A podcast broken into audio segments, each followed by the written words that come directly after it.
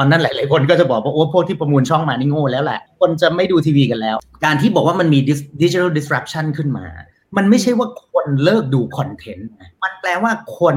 มีออปชันในการที่จะเลือกดูคอนเทนต์จากหลายหลาย device ต่างหากเพราะฉะนั้นทำยังไงเราจะ survive ให้ได้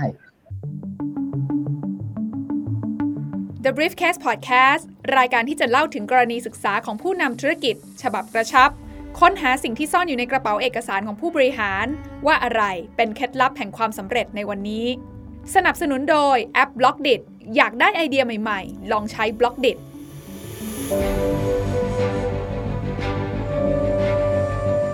โลกของสื่อและความบันเทิงทุกวันนี้เปลี่ยนไป เพราะช่องทางในการเข้าถึงสื่อบันเทิงเหล่านี้ ไม่ได้มีแค่ช่องทางเดิมๆ ที่เราคุ้นเคยกันอีกต่อไป แต่พวกเรายังสามารถเข้าถึงคอนเทนต์เหล่านี้ ผ่านทั้งโลกออนไลน์ที่ทำให้อุตสาหกรรมสื่อและความบันเทิงเปลี่ยนไปตลอดกาลผู้เล่นในอุตสาหกรรมสื่อและความบันเทิงยุคนี้ จะต้องปรับตัวรับโอกาสที่มาพร้อมความเปลี่ยนแปลงกันอย่างไร The Briefcase วันนี้ชวนทุกคนมาร่วมพูดคุยกัน กับคุณบอยทะกลเกียรติวีรวัน และคุณระฟ้าดำรงชัยธรรม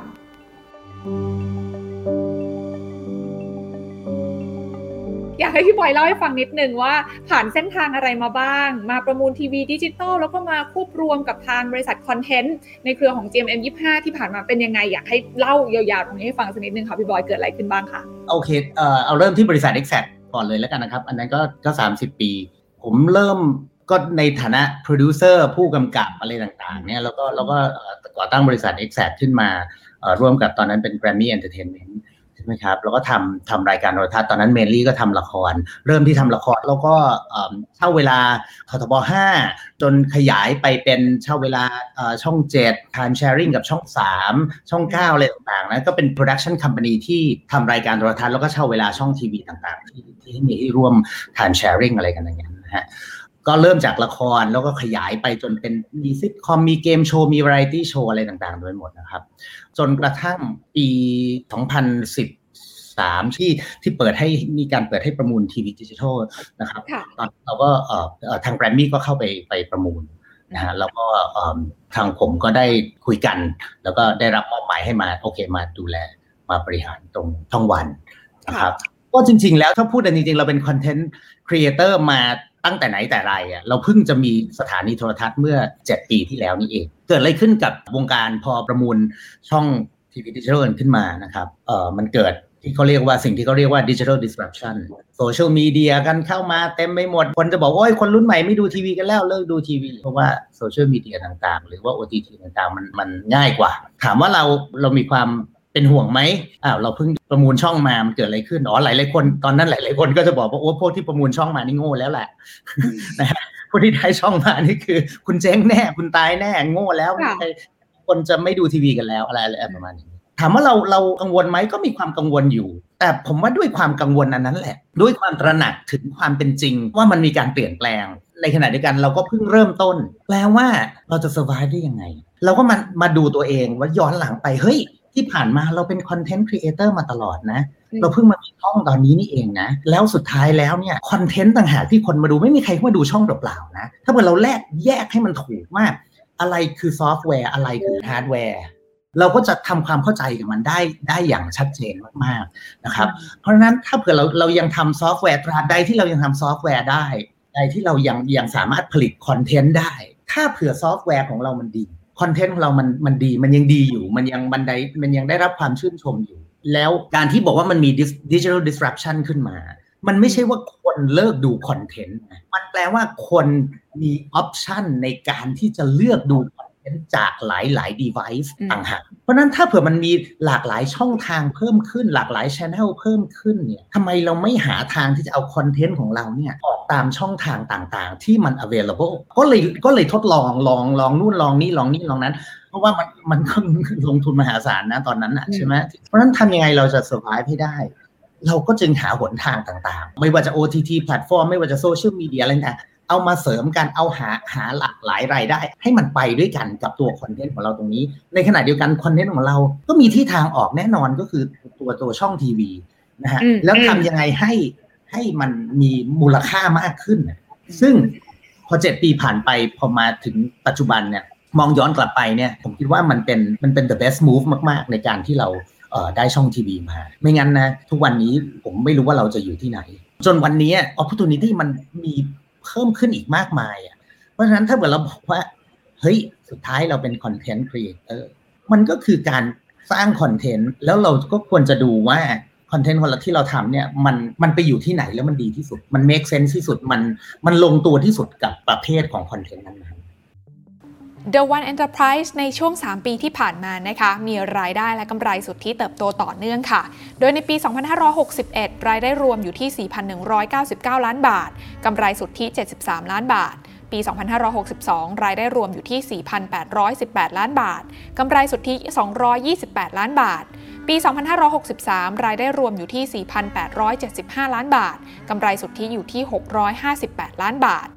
รายได้รอบ 6 เดือนปี 2563 อยู่ที่ 2,144 ล้านบาท กำไรสุทธิ 181 ล้านบาท รายได้ 6 เดือนปี 2564 อยู่ที่ 2,783 ล้านบาท กำไรสุทธิ 455 ล้านบาทโดยบริษัทแห่งนี้มีอัตราการเติบโตของกำไรสุทธิเฉลี่ยต่อปีสูงถึง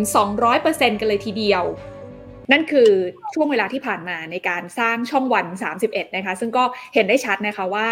ก็ feedback ดีขึ้นต่อเนื่องนะคะเรตติ้งก็ติด top 5 นะคะ แต่ว่าอีกสิ่งสิ่งที่ทางช่องวันเอง รวมถึงพี่บอยด้วยได้ตัดสินใจเป็น move สำคัญในช่วงปีที่ผ่านมาก็คือ มีการลงทุนนะคะ ในการซื้อกิจการ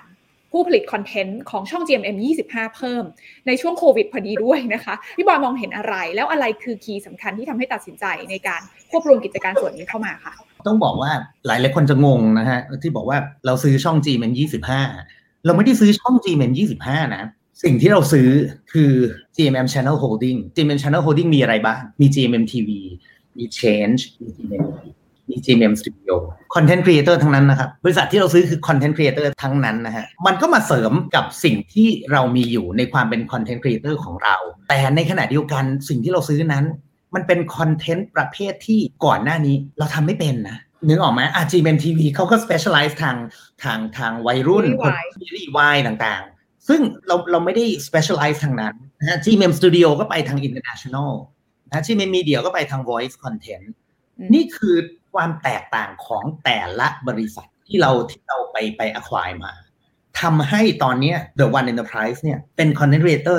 ที่ไปได้หลากหลาย target แล้วเราเป็น top of mind ของแต่ละ target นะคอนเทนต์ที่เป็น teen top of mind ก็ GMMTV คอนเทนต์มีความละครที่มีความแซ่บหวือหวา top of mind ก็คือ CHANGE คอนเทนต์ที่เป็นไทยที่โกอินเตอร์แล้วแล้วโด่งดังที่สุดก็ปฏิเสธไม่ได้มันคือแนนโน๊ะ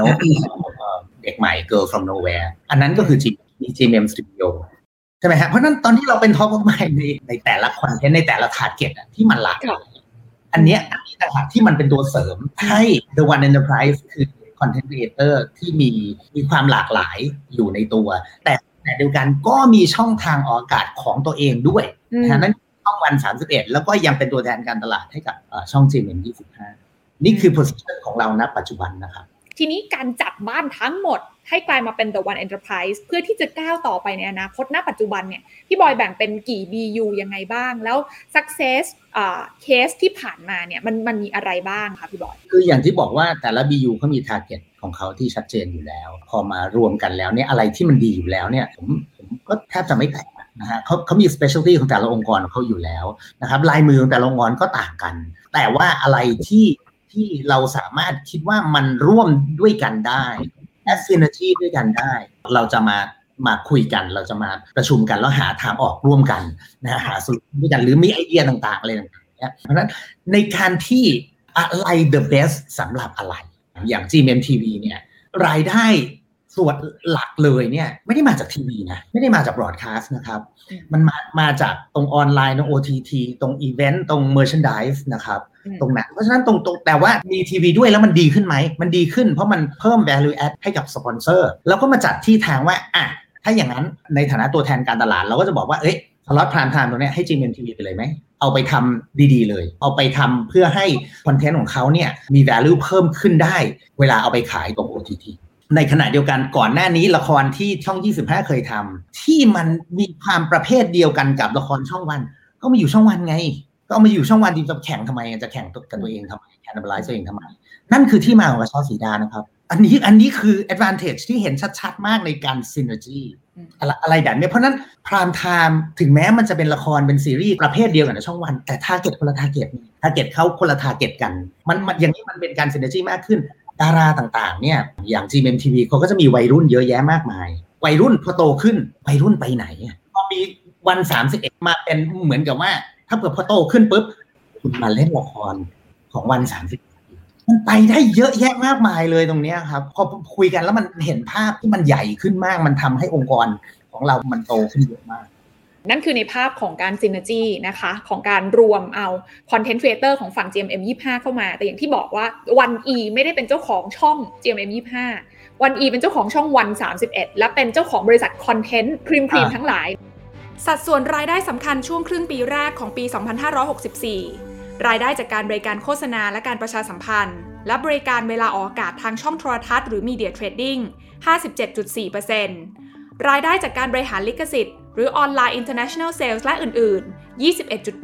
21.8%รายได้จากธุรกิจที่เกี่ยวเนื่องอื่น อย่างเช่น การบริหารศิลปิน การขายสินค้า และอื่น ๆ 10.4%ปัจจุบันบริษัทในเครือ The One Enterprise ที่นอกจากผลิตคอนเทนต์ให้ทางช่องวันและช่อง GMM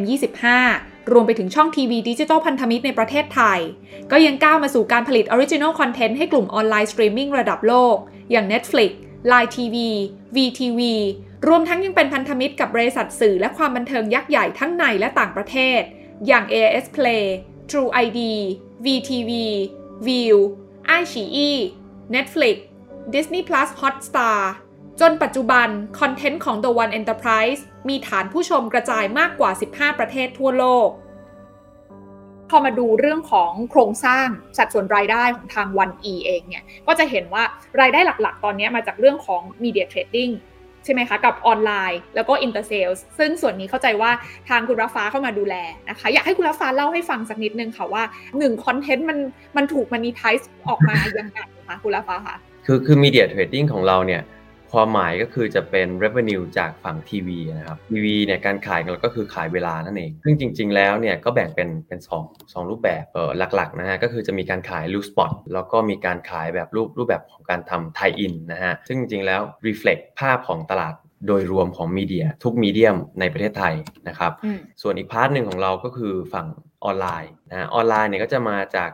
รายได้จากออนไลน์ทั้งหมด ทุก business model นะครับทั้งทั้งการที่เราเอาคอนเทนต์ของเราเนี่ยไปออนใน social network อย่างเช่น Facebook เอ่อ YouTube TikTok หรือ IG นะครับ แล้วก็มีการทำ partnership กับ OTT platform ก็อย่างเช่น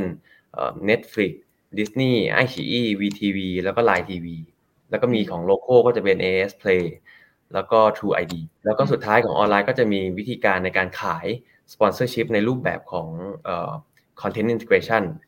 หรือว่า tie-in เข้าไปในตัวคอนเทนต์นะครับ อันนี้ในในภาพของของตัวคอนเทนต์ในรูปแบบของ mid form กับ short form ในโลกออนไลน์กันนะฮะแล้วสุดท้ายก็คือคืออันนี้เราจะเป็น stage แรก ๆ ของการที่เราเริ่ม export คอนเทนต์ไปต่างประเทศ แล้วก็วางการตลาดในในโลกของ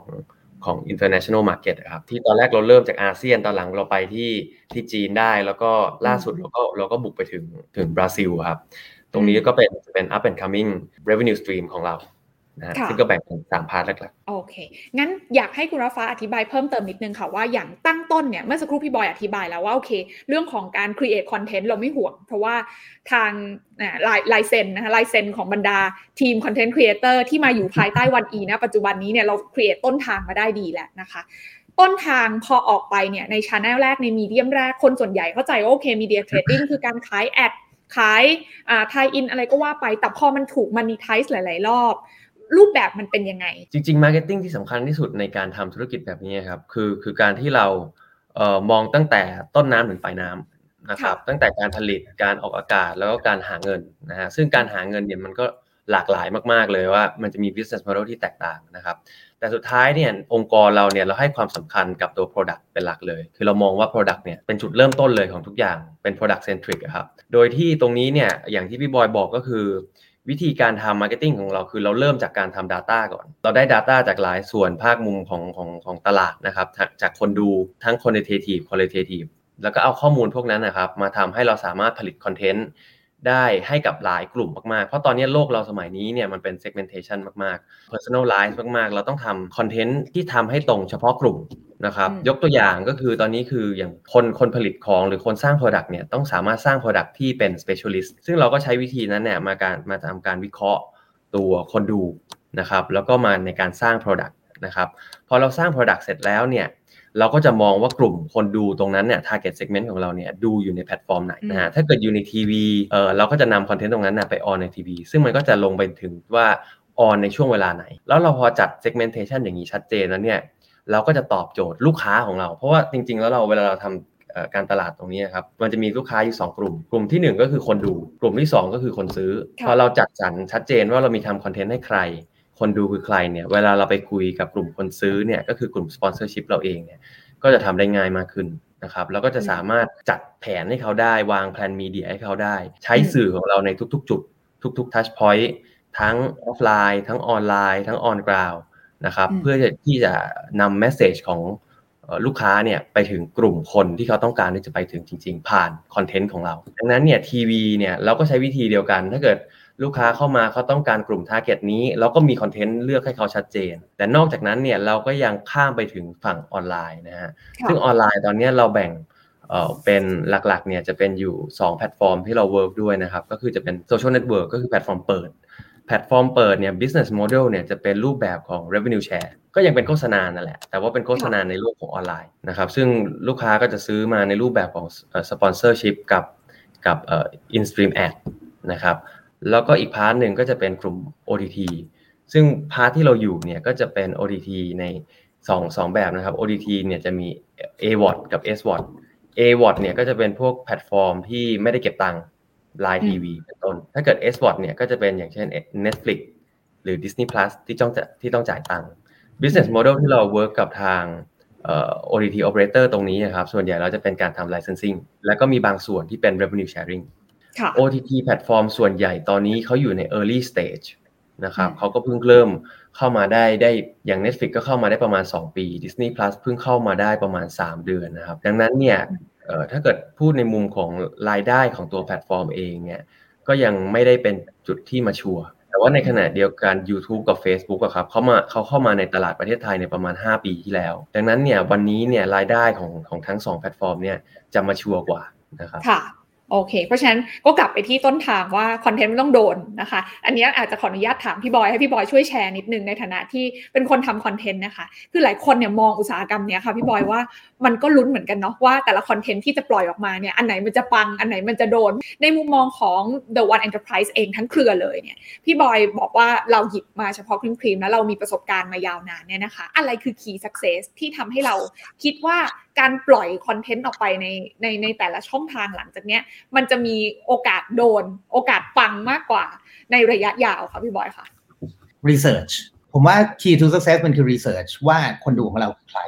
นะครับมันไม่ใช่ว่าแค่ research แค่ว่า เอ้ยละครละครแบบไหนทำแล้วดัง ผมว่าอันนั้นมันมันจะ square เกินไป แต่ว่าถ้าเผื่อเรา research ว่าคนดูของเราคือใครแล้วไลฟ์สไตล์เขาคือทำอะไรแบบไหนยังไงเนี่ย แล้วเรามาคิดว่า เขาจะ relate กับคอนเทนต์แบบไหนบ้าง อย่างเงี้ยเราจะมีออปชันให้ขยายให้ explore เพิ่มขึ้น เพราะว่าไม่งั้นเนี่ยมันก็กลายเป็นว่าเราก็จะทำเรื่องที่มีเนื้อหาเดิมๆ อยู่ตลอดเวลา ซึ่งอาจจะน่าเบื่อ เพราะท้ายที่สุดแล้วมันก็จะซ้ำซากอยู่อย่างนี้ เราก็ไม่ได้ทำอะไรเพิ่มใหม่ ๆ เพิ่มเติมนะอย่าลืมว่าธุรกิจเนี้ยจุดขายจุดหนึ่งมันก็คือความใหม่นะเพราะเพราะฉะนั้นเนี่ยเราก็ต้องหาความความใหม่ ความใหม่นี่มันมันก็ขึ้นอยู่กับคอมบิเนชันด้วยนะฮะไหนลอง คอมบิเนชันนั้นมาจับกับคอมบิเนชันนี้ เพราะเพราะนั้นผมว่าการที่เรา stay fresh อยู่ตลอดเวลา การที่เราเปิดหัวเปิดโลกจะเป็น key to success โอเค รากฐานเนี่ยรากฐานของของของวิธีคิดเนี่ยยังไงมันก็สำคัญนะครับประสบการณ์ที่เราเจอกันมาเนี่ยหลายหลายคนที่ทำมาอยู่ก็ทำมาสิบยี่สิบสามสิบปีนะมันก็เป็นสิ่งสำคัญเพราะว่าเราได้เรียนรู้เรียนรู้เรียนรู้อะไรมามาเยอะแยะ แต่ในขณะเดียวกัน เราก็ต้องเปิดเพื่อที่จะรับสิ่งใหม่ ๆ เราก็ต้องพร้อมที่จะทำงานกับคนรุ่นใหม่ด้วย เพื่อที่จะมีอะไรใหม่ ๆ เนี่ยก้าวเข้ามาเพื่อให้มัน evolve ไปกับ society ไปกับสังคมทีนึงเพราะนั้นในการที่จะ combine ประสบการณ์กับ combine ความใหม่เป็นเรื่องที่สำคัญมากครับค่ะ แต่ก็แน่นอนว่าในในในภาพใหญ่ๆเนี่ยเวลาที่ในฐานะที่เราเป็น content provider มันก็ไม่ได้หมายความว่าทุก content ที่ออกไปมันจะแบบปังตั้งแต่ครั้งแรกที่ออกไปใช่ไหมคะ ในกระบวนการทำงานของพี่บอยเองในช่วงเวลาที่ผ่านมา เรามีวิธีในการสกรีนเบื้องต้นยังไงว่าเฮ้ยอันไหนที่เราเราคิดว่ามันจะดันต่อไปได้ ส่งต่อไปในแพลตฟอร์มอื่นได้แล้วทำเงินต่อเนื่องได้หรืออันไหนที่มันไม่ work เรามีวิธีดึงกลับมาในการปรับแก้ไขยังไง เราเรียกว่าอย่างนี้แล้วกัน เราจะมี Product ที่เราบอกว่าอะอันเนี้ย โดนแน่ๆอะสมมติอย่างละครเราจะชัวร์เอ่อถ้ามีความชัวร์เนี้ยแต่ละครมันก็คือโอเคยี่สิบสามสิบตอนนะอันนี้เราชัวร์อ่าเราก็ว่าไปเลยปึ้งในขณะที่มันก็จะมีละครบางประเภทที่เฮ้ยอันนี้เราอยากลอง ถ้าเราอยากลองปุ๊บเนี่ยโอเคในการลองเนี่ย เราก็ต้องมากำหนดว่าในหนึ่งปีเรามี project ที่เราจะเป็น project ลองเนี่ยกี่ project project ชัวร์กี่ project เนี่ยครับเพราะเพราะฉะนั้นเนี่ยถ้าเผื่อ ลองก็น้อยลงนิดนึงขอชัวร์เยอะหน่อยจำนวนเรื่องมันก็ต้องเป็นอย่างนั้น ก็ต้องไปตามนั้น percentage มันก็ควรจะต้องไปตามนั้น แต่ว่าถ้าเกิดพูดถึงอย่าง variety ในการทดลองอะ จริง ๆ แล้วอะง่ายกว่าละคร มันเหมือนกับว่า เอ้ยละครยังไงมันก็ต้องยี่สิบกว่าตอนอะแต่ variety เนี่ยมันทำไปแล้วมันดูเป็น by week บางทีแล้วถ้าเผื่ออันไหนสามสี่ EP แล้วมันไม่ work เนี่ยจบเหอะขออนุญาตพี่บอยค่ะคำว่าไม่ work เนี่ย เวลาที่นักลงทุนจะมองด้วยเนี่ยคำว่าไม่ work มันไม่ work ที่เรตติ้งหรือมันไม่ work ที่รายได้ไม่เข้าอะค่ะ ในมุมของพี่บอยเวลาที่จะประเมินเนี่ยมันมัน KPI มันคืออะไรคะทั้งคู่ครับ ทั้งคู่ฮะทั้งคู่คือคือเพราะว่าอะไร เพราะว่าในช่วงแรกเนี่ย เงินยังไม่เข้าหรอกเขาก็จะดูเอ่อสปอนเซอร์เขาจะดูอ่าขอดูสักเดือนหนึ่งขอดูสักสองเดือนบางทีมันก็เป็น trial period สักเดือนสองเดือนแบบนี้นะฮะแต่ถ้า trial period แล้วเรตติ้งมันดี โอเค เราเชื่อมั่นว่าเดือนที่สามเขาเข้าแน่ นะฮะอย่างเงี้ยเราก็จะ continue ไปนะฮะแต่ถ้าเผื่อบางบางรายการคือแบบมาถึงปุ๊บสปอนเซอร์ก็บอกดูก่อนไม่มีเงินยังไม่เข้าเรตติ้งก็ก็ไม่ดี ในแต่ละ EP ก็ต่ำลงต่ำลงต่ำลงเฮ้ยเบรกเย็ดหยุดเถอะเปลี่ยน เพราะฉะนั้นเนี่ยมันดูทั้งคู่นะ ในขณะที่ผมยกตัวอย่างอย่างรายการอย่างรู้ไหมใครโสดเนี่ยอันนั้นใช้เวลาประมาณ 6-7 เดือนมั้งกว่ามันจะลงตัวในรูปแบบที่มันเป็นอยู่ทุกวันนี้ ถามว่าในช่วงแรกโอเคมันมี interest จากสปอนเซอร์ก็ค่อยๆ ดูดูดูดูกันไปเรตติ้งมันก็ประมาณหนึ่งแต่เราเองอะจริง ๆ เราเองยังไม่ค่อยพอใจว่ามันต้องดีได้กว่านี้สิวะทีนี้เราก็ต้องหาหาหาหาจน develop ให้มันเป็นปรุงแต่งให้ ingredient มันเป็นอย่างที่มันเป็นอยู่ปัจจุบันเนี่ยแล้วพอมันได้ปุ๊บเนี่ยมันอยู่หลายปี เราก็ ยิ้มสบายใจค่ะเออมันอย่างนี้แสดงว่ามันก็ subjective เหมือนกันนะคะ พี่บอย ในการที่จะประเมินว่า เอ้ยอันไหนมันจะได้ไปต่อหรือไม่ได้เพราะฉะนั้นประสบการณ์ของคนที่จะเคาะว่าอะอันนี้แหละ work หรืออันนี้ไม่ work ก็คือคือทีมงานผู้บริหารทั้งหลายที่ที่ที่คอยมอนิเตอร์อยู่ซึ่งตอนนี้ทีมนี้ก็คือแข็งแกร่งมากในมุมมองของพี่บอยของ ONE อีตอนนี้ใช่ไหมคะมันคือผมต้องบอกว่านี่มันคือ commercial art คำเนี้ยยังไงมันก็คืออาชีพของเรา commercial พาณิชย์สิน คือแต่ละโปรเจกต์มันต้องมีคอมบิเนชันของทั้งพาณิชย์และสินอยู่ด้วยกัน แต่ว่าในแต่ละโปรเจกต์เนี่ย เส้นแบ่งระหว่างพาณิชย์กับสินเนี่ยแตกต่างกันนะครับ บางโปรเจกต์ถ้าเบิกเราเราคิดว่าจะได้รับความนิยมหรือจะได้รับรายได้มากมากกว่ากันเนี่ยสินเนี่ยสำคัญมากกว่าพาณิชย์แต่ว่าแล้วเงินมันจะตามมาเองนะ หรือว่าคนดูก็จะตามมาเองนะ แต่บางบางโปรเจกต์ก็คือพาณิชย์สำคัญกว่าศิลป์ มันต้องแบ่งแยกดีๆ แล้วมันเคส by เคส อันเนี้ยถ้าเผื่อคุณไม่มี expertise ตรงนี้ทำไม่ได้นั่นคือเหตุผลว่าทำไมพี่บอยถึงบอกเราตอนต้นว่าอยากที่จะรวมนะคะในการรวมบริษัทคอนเทนต์ครีเอเตอร์ทั้งหลายในเครือ GMM ที่แต่ละคนก็มีมีความสามารถเฉพาะด้าน คือเขา niche แต่เขาครีมในในในวง niche ของเขาในการเข้ามาช่วยกันเติมให้มันมีความหลากหลายมากยิ่งขึ้นนะคะ อันนี้คือคือต้นทางในส่วนของคอนเทนต์แต่ว่าอย่างที่ได้คุยกับทั้งพี่บอยแล้วก็คุณรัฟ้าไปว่าจริง ๆ แล้ว วัน E หรือ The One Enterprise ตอนนี้ไม่ได้มีแค่เรื่องของ Media Trading อย่างเดียวเท่านั้นนะคะคือคือเราเป็นผู้ผลิตสื่อบันเทิงครบวงจรให้พูดอย่างนี้ได้ไหมคะ เพราะว่าเข้าใจว่าตัวของ a t a Media ก็อยู่ under ของวัน E ด้วยใช่ไหมคะพี่บอยใช่ครับตรงนี้มองยังไง สื่อรูปแบบเดิมเราจะเอามาปรับในยุคที่ทุกอย่างมันเปลี่ยนไปเนี่ยพี่บอยพี่บอยพี่บอยกำลังจะทำอะไรกับมันบ้างคะอย่างวิทยุผมจะบอกบอกว่าจริง ๆ ถ้าเผื่อวิธีคิดคล้ายๆทีวีนะ มันจะเข้าใจได้ นะครับ ที่ผ่านมา Green Wave ก็ดี EFM ก็ดีที่ยังมีอยู่นะครับ ถ้าคุณมองว่ามันเป็นฮาร์ดแวร์ว่าเป็นเป็นสถานีวิทยุ อันนั้นก็จะเฉยๆแหละนะครับเพราะว่าคนคนฟังวิทยุก็น้อยลงน้อยลง แต่ถ้าเผื่อคุณมองว่านั่นคือซอฟต์แวร์นั่นคือแบรนด์ที่แข็งแรงมากของซอฟต์แวร์ต่างหากของซอฟต์แวร์ที่เป็น voice content นะซอฟต์แวร์มันจะไปอยู่ตรงไหนอะนะฮะถ้าเกิดมันเป็น ทุกวันนี้มันเป็นออนไลน์มันเป็นแอปพลิเคชันมันเป็นอะไรอย่างเงี้ยก็ต้องไปอยู่ตรงนั้นน่ะเราก็ต้องเอาให้มันไปอยู่ตรงนั้นน่ะคือทุกวันนี้คุณกดเข้าไป Apple Music เนี่ยคุณก็จะเห็นว่ามันก็จะมี live streaming ของเหมือนเป็น radio station ใน Apple Music อะแล้วมันต่างอะไรอะมันต่างอะไรกับกับกับตรงที่หรือว่าถ้าเผื่อคุณคุณจะเปิดเข้าไปแล้วคุณไปฟังพอดแคสต์ใช่ไหมฮะมันก็เป็น voice content เนี่ยถ้าเผื่อเราพูดถึงว่านี่คือ Atime เป็นเป็นเจ้าแห่ง voice content ซอฟต์แวร์มันจะไปอยู่ตรงไหน มันก็ไปอยู่ได้ ทีนี้ถ้าถามว่าแน่นอนว่าซอฟต์แวร์เนี่ยมันก็ต้องไปผ่าน medium หลาย ๆ อย่างนะคะ ว่าคนจะไปเจอเราในช่องทางไหนบ้างนะคะ ทุกวันนี้แน่นอนว่ากลุ่มคน ก็เสพสื่อผ่าน medium ที่แตกต่างกันไป อย่างที่คุณราฟ้าได้เรียนไปนะคะ ในมุมมองของขออนุญาตถามพี่บอยก่อนละกันค่ะว่า หลังจากเนี้ยพี่บอยมองว่าพฤติกรรมผู้บริโภคคนไทยที่เป็นลูกค้าหลักของพี่บอยเนี่ยจะมีอะไรที่เปลี่ยนแปลงไปอีกบ้าง คือเราเห็นแล้วแหละว่าเว็บสำคัญก็คือโอเค คนโกออนไลน์มากขึ้น แต่ว่าคนสูงอายุก็ยังอยู่บนบนมีเดียมเดิมๆก็มีนะ แต่ว่าท้ายที่สุดในอีกสักแบบ 5 ปีหรือ 10 ปีข้างหน้า เรามองภาพใหญ่ ๆ ของอินดัสทรีนี้มันจะเปลี่ยนไปยังไงคะพี่บอย เทคโนโลยีเนี่ยเราตอบไม่ได้หรอกนะครับ ว่าว่าเทคโนโลยีจะเปลี่ยนแปลงอะไรอะไรยังไง มันไม่มีใครรู้หรอก คือสิบปีที่แล้วใครจะคิดแล้วว่ามันจะมี YouTube เกิดขึ้น ใครจะคิดว่ามันจะมีการที่แบบว่าไม่ต้องเช่าวิดีโอแล้วไม่ต้องเช่าดีวดีแล้วอ่ามากดดูตึ้งตึ้งตึ้งตึ้งตึ้งในออนไลน์ได้เลยเป็นสตรีมมิ่งแบบนี้มันไม่มีใครรู้นะฮะแต่ถ้าเผื่อเราบอกว่าเราเป็นคอนเทนต์ครีเอเตอร์ต่างหากอันเนี้ยเราจะค่อยๆ monitor behavior ของคนดู แล้วเราก็ไปตาม เซิร์ฟเขาในสิ่งที่เขากำลังจะไป ผมว่านั่นคือสิ่งที่เราทำมาตลอด 30 ปีนะ เพราะว่าถ้าเผื่อดูกันจริงๆคอนเทนต์มันก็เปลี่ยนไปอยู่ตลอดเวลาคอนเทนต์มันก็ evolve ไปตาม society ไปตามไปตามพฤติกรรมของคนดู 30กว่าปีที่ผ่านมาเนี่ยตัวคอนเทนต์เองก็เปลี่ยนอย่างเช่นถ้าเผื่อพูดถึงคาแรคเตอร์ของพระเอกนางเอกของละครสมัยก่อนกับละครสมัยนี้ มันก็ต่างกันนะถ้าเผื่อเป็นสมัยก่อนเนี่ยมันเหมือนกับว่าพระเอกนางเอกก็ต้องแบบนิ่งๆ แล้วก็มันยอมอ่าแปลว่าฉันเป็นคนดี พอมาสมัยเนี้ยคนก็จะแบบน่าเบื่อน่าลำคาญยอมอยู่ได้ คนสมัยนี้สู้ลุกขึ้นสู้อะพระเอกเนี่ยเราก็เปลี่ยนอะ ก็ต้องเปลี่ยนก็ต้องเปลี่ยนวิธีคิดอะถูกไหมฮะเพราะเพราะเพราะนั้นเพราะนั้นคือคนคนคนในยุคปัจจุบันที่สู้มากขึ้น อย่างเงี้ยมันก็เปลี่ยนไปตามแต่ละเอ่อเจเนอเรชันอยู่แล้ว นะเพราะฉะนั้นเพราะฉะนั้นมันเราเราโซยูสกับการเปลี่ยนแปลงของพฤติกรรมของคนดูอยู่แล้ว แล้วก็อินเทรสของคนดูมาตลอด 30 ปี ซึ่งซึ่งผมถึงบอกว่าเอ่อเอ่อ key to success ของของเราตรงนี้คือทำไงเราจะเราจะ stay fresh อืมอืมแล้วแล้วการ stay fresh เนี่ยมันก็คือโอเค อาศัยรากฐานบวกกับอาศัยเปิดรับสิ่งใหม่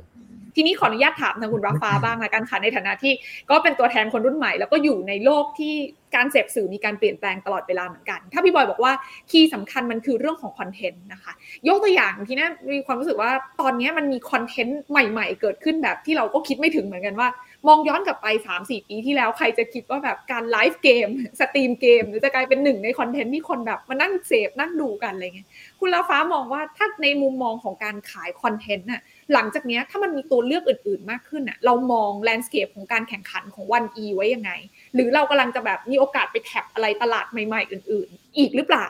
คอนเทนต์ที่เป็นเอนเตอร์เทนเมนต์ซอฟต์แวร์มันจะเปลี่ยนไปยังไงในมุมมองคุณลาฟ้าคะคือผมคิดว่าอย่างอย่างที่พี่บอยบอกก็คือคอนเทนต์จริง ๆ แล้วมันเปลี่ยนไปตามกระแสนิยมของคนดูนะครับแล้วมันเปลี่ยนไปตามจริงๆ แล้วมันเปลี่ยนไปตาม core belief ของคนดู ดังนั้นเนี่ยตัว storytelling หรือตัวเนื้อหาเนี่ย ของคอนเทนต์เนี่ยมันต้องสามารถ adapt ได้แต่ละยุคสมัยนะครับซึ่งอย่างยุคสมัยนี้คนรุ่นใหม่เนี่ยค่อนข้างเปิดกว้างมากขึ้น เราก็จะเห็นว่าจะมีคอนเทนต์อย่างซีรีส์วายอย่างเงี้ยที่เกิดขึ้นแล้วแล้วก็ GMMTV เป็น pioneer ในการที่จะตีกระแสตรงนี้ขึ้นมา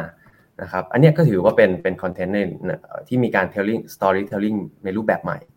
นะครับหรือแม้แต่กระทั่งเด็กใหม่ ก็มีการ reflect สังคม ในรูปแบบที่ไม่เคยไม่เคยมีมาก่อน แต่ว่าถ้าเกิดอันนี้คือที่ผมพูดเนี่ยคือมันจะเป็นในมุมของการที่เล่าเรื่อง storytelling แต่ถ้าเกิดจะถามในเรื่องของตัวเทคนิคที่เกิดขึ้นเทคโนโลยีที่ enable เราในการทำคอนเทนต์ในในรูปแบบที่แตกต่างเนี่ยก็จะมีในที่คนชอบนิยมชอบดูมากขึ้นเรื่อยๆเนี่ยก็จะเป็นพวกช็อตคลิปนะครับอย่างเช่นพวก TikTok อย่างเงี้ยจากข้อมูลที่เราได้มาเนี่ยเราจะเห็นว่า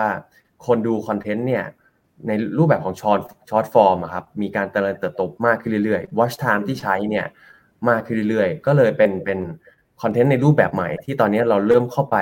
วิเคราะห์ แล้วก็ศึกษาว่า คนที่เขาดูคอนเทนต์ในรูปแบบนี้ดูอะไร แล้วแล้วทำไมถึงเป็นที่นิยม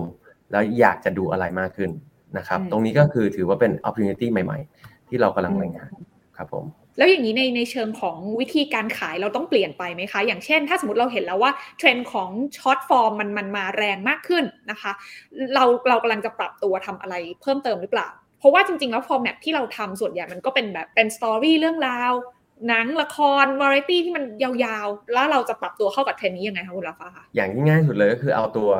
ตัวยาวครับมาตัดให้สั้น คือเรา amplify เราเรียกว่า amplify หรือว่า recreate content เลือกซีนบางซีนตัดออกมา อันนี้เขาเรียกว่าเป็นพวกกลุ่มไฮไลท์ครับ ตอนนี้เวลาเราเปิดเข้าไปใน TikTok เราจะเห็นคอนเทนต์จากทีวีเนี่ยเยอะมากเลยก็จะเป็นกลุ่มนี้ครับ อันนี้ง่ายที่สุด แต่ในขณะเดียวกันเราก็เริ่มหาวิธี create content อย่างเช่นใน YouTube อย่างเงี้ยครับ มันก็จะมีทอล์กโชว์ที่เมื่อก่อนทอล์กโชว์จะมีความยาว 30 นาที 45 นาทีชั่วโมงหนึ่งตอนนี้ทอล์กโชว์เนี่ยจะอยู่ที่ประมาณ 8 นาที 12 นาที 20นาทีจบ ดังนั้นวิธีการเล่าเรื่องใน format ที่มันสั้นลงมาเนี่ยมันก็จะมีรูปแบบที่เปลี่ยนไปนะครับดังนั้นเนี่ยตรงนี้มันก็ storytelling เนี่ยเหมือนเดิม แต่ format การเล่าเรื่องเนี่ยมันก็จะเปลี่ยนไปตามทุกยุคทุกสมัย ส่วนวิธีการขายเนี่ยวิธีการขายจริง ๆ แล้วเนี่ยถ้าเกิดเรามอง across the board เลย คือตอนนี้เราไม่ได้คิดว่าจะเป็นขายบนformat ไหนแบบทีวีออนไลน์จะ mid form จะ short form หรือว่าวิทยุละ เรามองว่าสื่อของเราเนี่ยคอนเทนต์ของเราเนี่ยเข้าไปถึงตรงไหนได้บ้าง เราก็จับ map กับตัว Product ลูกค้าที่มีกลุ่มคนดูเนี่ยแบบเดียวกัน Target Segment แบบเดียวกัน แล้วเราก็กระจายเข้าไปอยู่ในทุกสื่อ ทั้งสื่อสื่อที่เราเรียกว่า traditional สื่อ กับสื่อใหม่เทคโนโลยีที่มาเข้ามาใหม่เรื่อยๆ แล้วก็ format ของคอนเทนต์ใหม่ ๆด้วยนะครับแต่สุดท้ายแล้วเวลาเรายิงคอนเทนต์ออกไปเนี่ยเรายิงยิงออกไปเพื่อที่จะไปถึงกลุ่มคนดูคนเดิม